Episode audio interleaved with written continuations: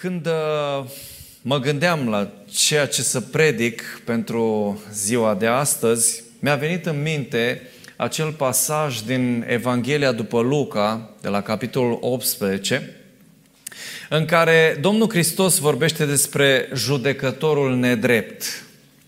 Și aș vrea să citesc uh, primele opt versete din acest capitol pentru că reprezintă tema noastră din această ocazie.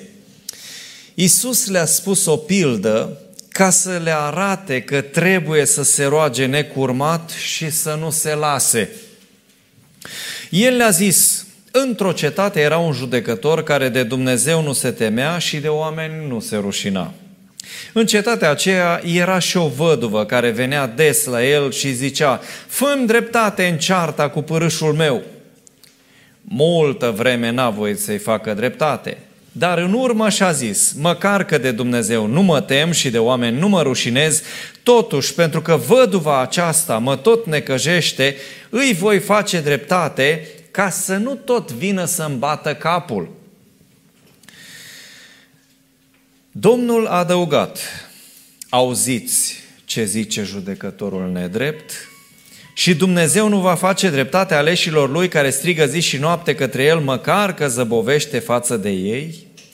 Vă spun că le va face dreptate în curând, dar când va veni Fiul omului, va găsi el credință pe pământ?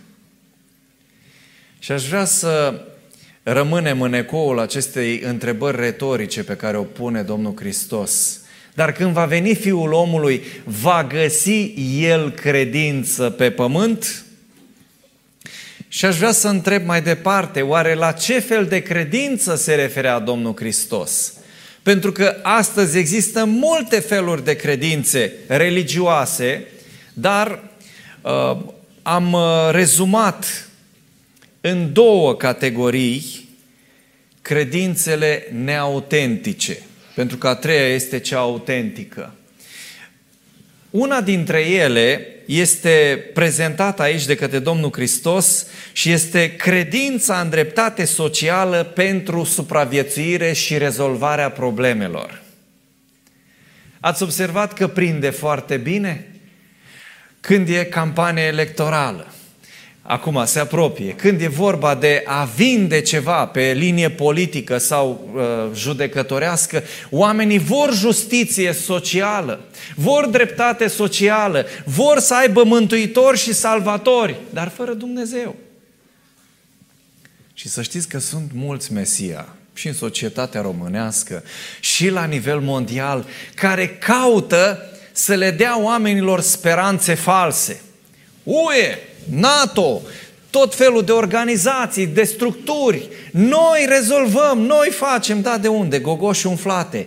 Profilul lor este atât de bine creionat aici de vorbirea profetică a Domnului Hristos, toți sunt niște judecători care, spuneți dumneavoastră, de Dumnezeu nu se tem și de oameni nu se rușinează.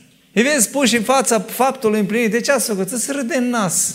În fața reporterului, nu are nicio treabă, nu se mai teme nici de Dumnezeu, nici de oameni nu se mai rușinează. Când e tamtam foarte mare, mediatic, încep și hai mă să nu mai bată capul, să le dăm câte o gogoașă și la proștii ăștia care se uită la noi. Mai fac greve, câte unii observați și cu Uh, liniile astea aeriene la nivel european, sunt greve, se rezolvă temporar anumite, hai mă să le mai mărim salariile și la astea un pic și după aia iară facem numai ce vrem noi. Observați credința în justiție socială pentru supraviețuire și pentru rezolvarea problemelor. Și oamenii cred că acești salvatori ai lor pot să le rezolve problemele. Asta era problema văduvei domnule, am o ceartă cu părâșul meu, să-mi rezolve cine? Justiția! Și s-a dus atâta, l-a bătut la cap, până când a zis, nu de dragul dreptății. Observați că sublinează bine Domnul Hristos. Să nu-l mai bată la cap, să-și poată face concediile omul, să stea liniștit, să meargă în vacanțe, să uh, își poată continua activitățile. Bă, dacă tot vine și insistă, hai că-i fac dreptate. Însă, Dacă ai o astfel de credință, întotdeauna vei fi dezamăgit, pentru că se bazează pe niște impostori și doi, întotdeauna vor mai fi alte nedreptăți și alte nedreptăți care nu se termină niciodată. Și observați că nu se mai termină problemele, nu se mai termină știrile negative, nu se mai termină corupția, deși sunt atâtea servicii anticorupție, nu se mai termine cu nimic. Ele continuă. Când se termină asta, începe alta. Și problemele la nivel mondial, când se rezolvă una, începe alta. Și merge așa, într-un uh, rotocol la vale, până când bulgările este din ce în ce mai mare.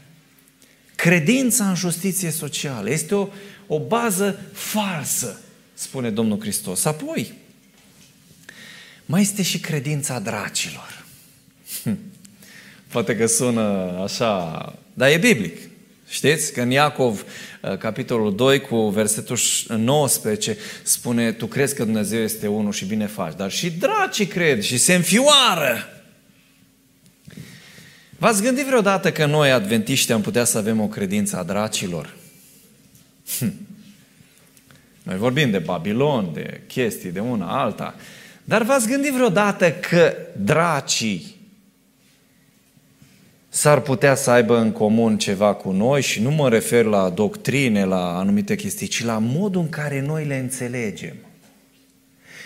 Ce au făcut demonii în momentul, ce au zis demonii atunci când s-au întâlnit cu Isus Hristos, când l-a exorcizat pe demonizatul ăla din Gadara? Ce avem noi a face cu tine, Doamne? Ai venit să ne chinui înainte de vreme? Observați, credința lor este bazată pe teama de a nu fi pedepsit, pe teama de a nu se aduce judecata în dreptul lui, pe frică. Ia o credință. Poate de multe ori conștientizează mai bine cu cine au de face când e vorba de Dumnezeu decât noi. Și uh, chiar spunea o doamnă cu care am avut o discuție, este, este medium, da? Și spunea să știi că oamenii care nu se tem de Dumnezeu sunt mai periculoși decât dracii, că nu știu limitele. Wow! Ați auzit bine. Oamenii care nu se tem de Dumnezeu sunt mai periculoși decât dracii pentru că nu-și cunosc limitele și nici nu ne respectă liberul arbitru. La demon când ai zis nu, e nu. Gata, s-a predat în mâna lui Dumnezeu, Dumnezeu îi pune limită și el știe până aici. Însă omul nu. De Dumnezeu nu se teme, de oameni nu se rușinează, Poate că este inconștient, că nu vede dincolo în lumea aceasta spirituală. Dar omul fără Dumnezeu este demon.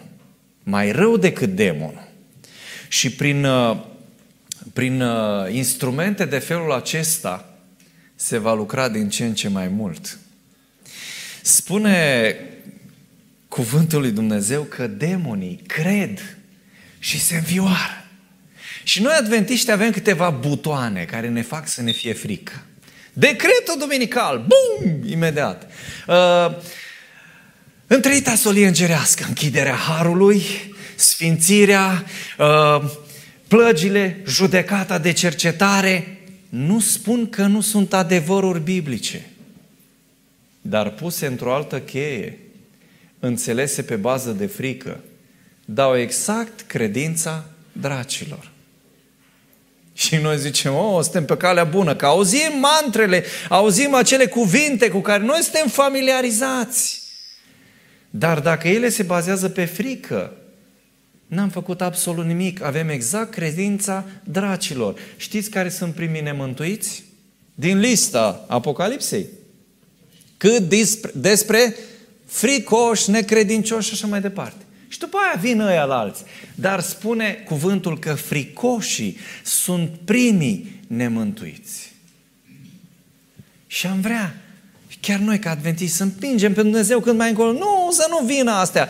A, vine, îi tremură lui papa, îi ținem agenda, nu știu dacă o ține mai bine cineva în evidență ca adventiștii. Ce face, unde se duce, dacă strănută, dacă îi uh, tremură pixul deasupra decretului. Avem deja o manie cu treaba asta. De parcă lucrurile astea nu trebuie să se întâmple. Trebuie să se întâmple. Dar frica asta, ai auzit? Ai auzit ce s-a întâmplat? Mă mai sună câte unul, îmi trimit mesaje, vezi? Ai, Păi mă, stai un pic, dacă asta e baza credinței mele până la urmă, înseamnă că n-am înțeles ce trebuie. Ce fel de credință avem? Avem credința în uh, justiție socială, credința dracilor. Despre care credință vorbea Domnul Isus Hristos? Când va veni Fiul omului, va găsi El credință pe pământ? În cartea Apocalipsei, o carte a luptei dintre bine și rău, o carte care ne dă multă siguranță dacă este înțeleasă pe, pe fundament evanghelic, pe fundament cristic. În această carte găsim această încleștare între forțele binelui și ale răului și în capitolul 14 cu 12, după ce este prezentată acea, acea pedeapsă a celor răi, în contrast maxim apar Sfinții lui Dumnezeu. Aici este răbdarea Sfinților care păzesc poruncile lui Dumnezeu și credința lui Isus. Credința la care face referire Domnul Isus Hristos este cea bazată pe, pe ce stă scris, pe cuvântul Său și pe persoana Lui, pe Isus Hristos. Pentru că așa toți vrem uh, justiție socială și îți prinde bine. Când ai o pensie, când ai o locație, când ai, uh, ți se face dreptate, când uh, ți se face uh, un favor bazat pe drepturile pe care le ai, da, ok, toți vrem lucrul ăsta și nu este rău în sine. Dar dacă asta este credința ta și crezul tău, înseamnă că ți-ai pus picioarele pe un fundament alunecos. Credința despre care vorbește Isus aici este bazată pe cuvânt și pe El. Aici este răbdarea Sfinților. Și această răbdare, iarăși, în lumea postmodernă trebuie să o definești, pentru că fiecare înțelege ce vrea. Este atât de relativ limbajul omului postmodern, încât tu zici una și el înțelege alta. Dacă îți spun spiritualitate, tu ca adventist înțelegi ceva, yoghinul înțelege altceva, ateu înțelege altceva și fiecare înțelege ce vrea. Dacă nu definești termenii, fiecare vorbește pe limba lui și înțelege doar ce îi place. Însă, aici vorbim despre răbdarea sfinților. Acel calm și acea liniște pe care ți-o oferă credința în Isus Hristos și în cuvântul Său. Ceilalți se agită, stresați, le crește tensiunea. Oh, uite ce se întâmplă! Oamenii lui Dumnezeu au răbdare, au calm, au liniște, pentru că știu în cine cred și știu că salvatorul lor nu minte, nu trișează, nu este un impostor, este Dumnezeu. Este o diferență între calmul stoic și calmul omului credinței. Calmul stoic este învățat de-a lungul timpului de omul filozof, virtuos, care, să știți că și filozofii au dezvoltat niște virtuți extraordinare. Dacă citești Platon, dacă citești Aristotel, dacă citești uh, învățăturile lor, sunt extraordinare și bune de pus în practică, multe dintre ele dar fără Dumnezeu. Omul este capabil să se șlefuiască, să se cizeleze fără Dumnezeu până la un anumit punct extraordinar de bine. Să vorbească frumos, să fie amabil, să aibă maniere și sunt lucruri bune, foarte bune, de care avem nevoie și noi creștini. Dar fără Dumnezeu. Calmul stoic poate fi cultivat. Calmul filozofilor. Uh, Odată spunea istoria despre Socrate. Avea o, o soție foarte isterică, Xantipa, a rămas uh, proverbială și asta era pară și foc, asta era culmea asta a cinismului și a calmului. Și într-o zi, când a adus niște musafiri acasă, asta n-a mai putut de nervi și a zis, da, nu ți-am spus să nu mai aduci musafiri, nu mai vreau să gătesc, nu mai vreau să fac asta, asta, asta, de câte ori ți-am spus asta? Stătea calm, liniștit și a enervat-o și mai tare cu chestia asta, a luat un lighean cu apă și l-a turnat în cap. Și ăsta tot calm și liniștit, stătea așa frumos, curgea apă pe el și nicio reacție asta. Fierbea, zice, tu nu zici nimic, tu nu vezi că eu nu mai pot de nervi acum. Zice, dragă, după tunete și fulgere trebuia să vină și ploaia.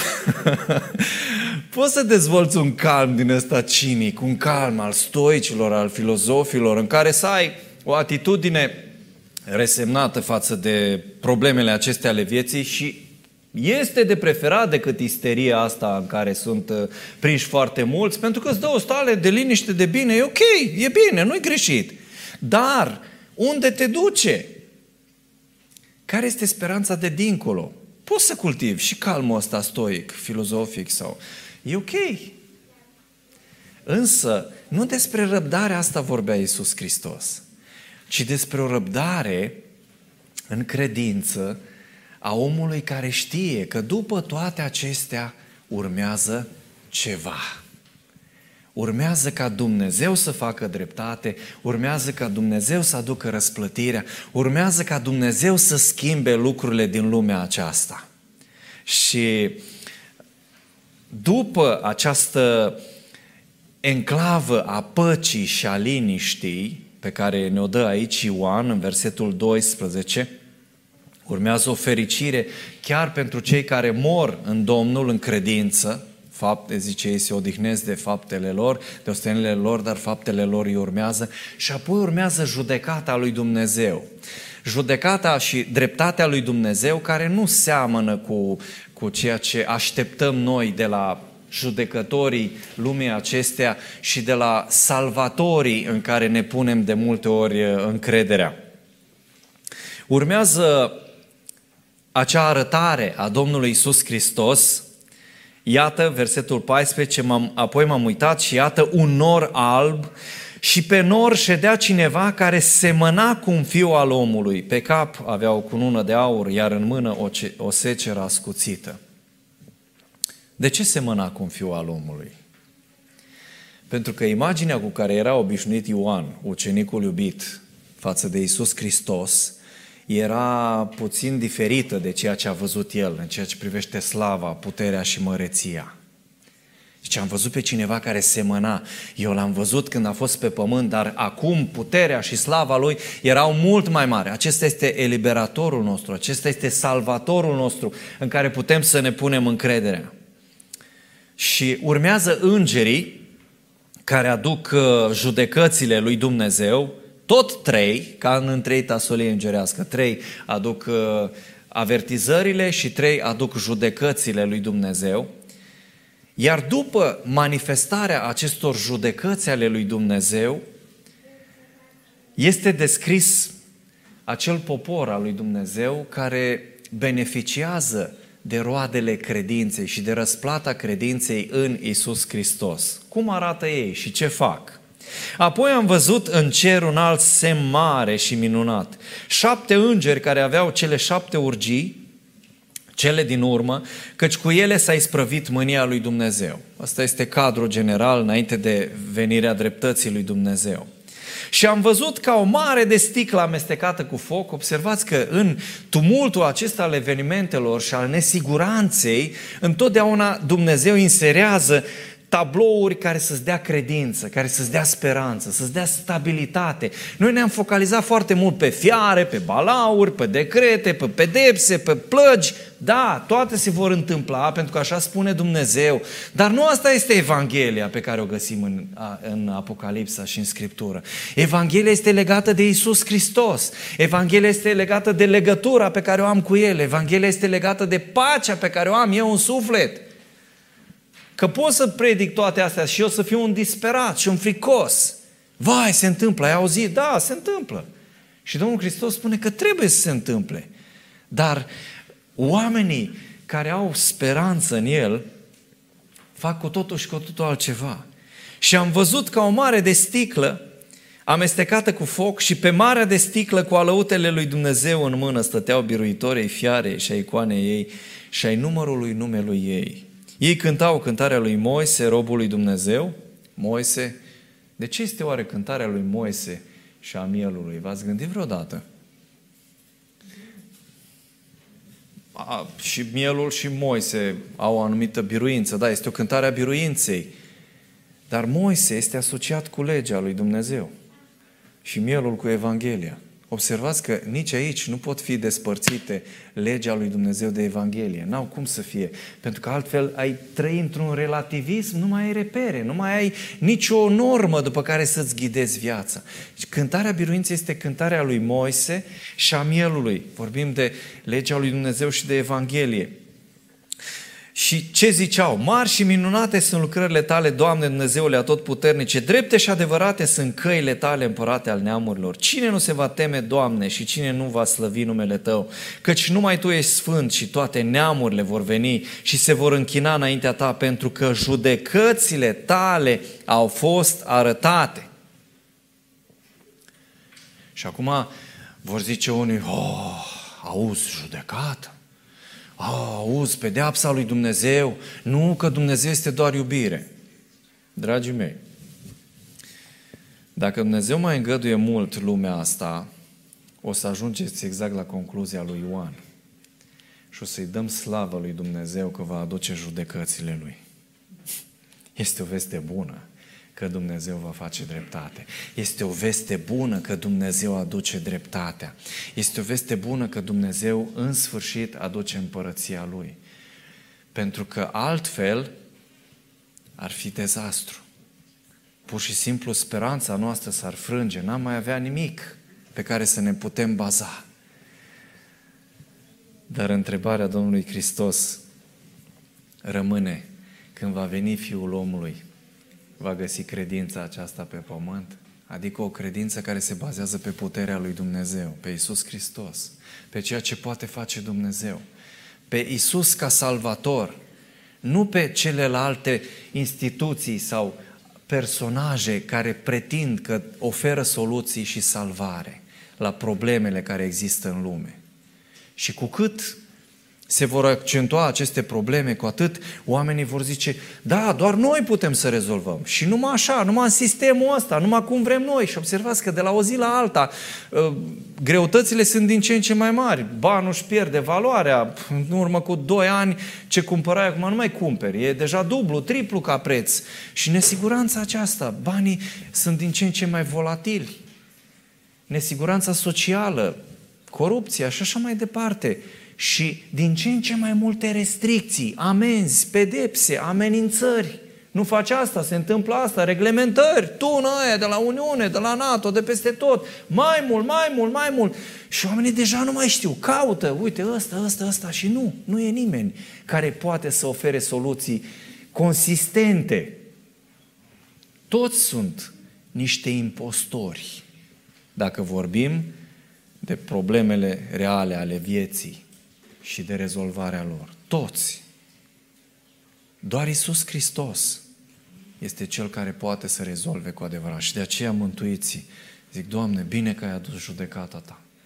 Credința noastră este în Tine. Și credința aceasta este extraordinară pentru că îți aduce pace, nu cinism. Îți aduce acea pace și acea liniște care nu pot fi tulburate de nimic și de nimeni. Și aici mă gândesc la oamenii mari ai lui Dumnezeu, Elisei, cetatea înconjurată de oștiri, să-l aresteze toată lumea. Asta e pericol public. Sluga tremură și ce ne facem? Ne mănâncă ăștia. Și Doamne, deschide ochii să vadă.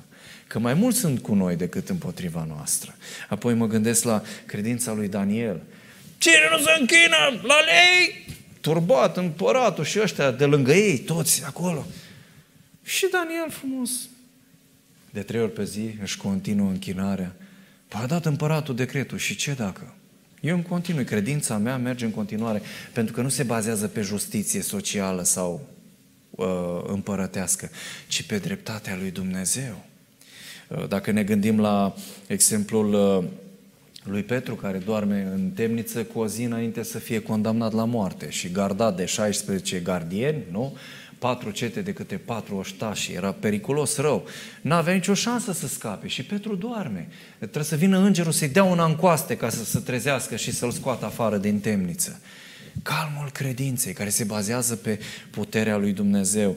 Pavel, închis în temniță, în temnița dinăuntru cu picioarele în butuci, începe să cânte și pușcăria și zic, bă, cine și ciudații ăștia? Ia să vedem ce zică. E mai rar așa ceva, să auzi în, în închisoare și bătut pe nedrept și închis pe nedrept și cu picioarele îmbutut să cânte slavă lui Dumnezeu. Ori e nebun, ori are ceva de spus omul acesta sau oamenii aceștia, nu? Și Iisus Hristos, în cele mai grele momente, s-a bazat pe puterea lui Dumnezeu. Dragii mei, o astfel de credință poate să ne ducă la mântuire. De o astfel de credință avem nevoie în uh, vremurile acestea ale relativismului, ale postadevărului și ale instabilității.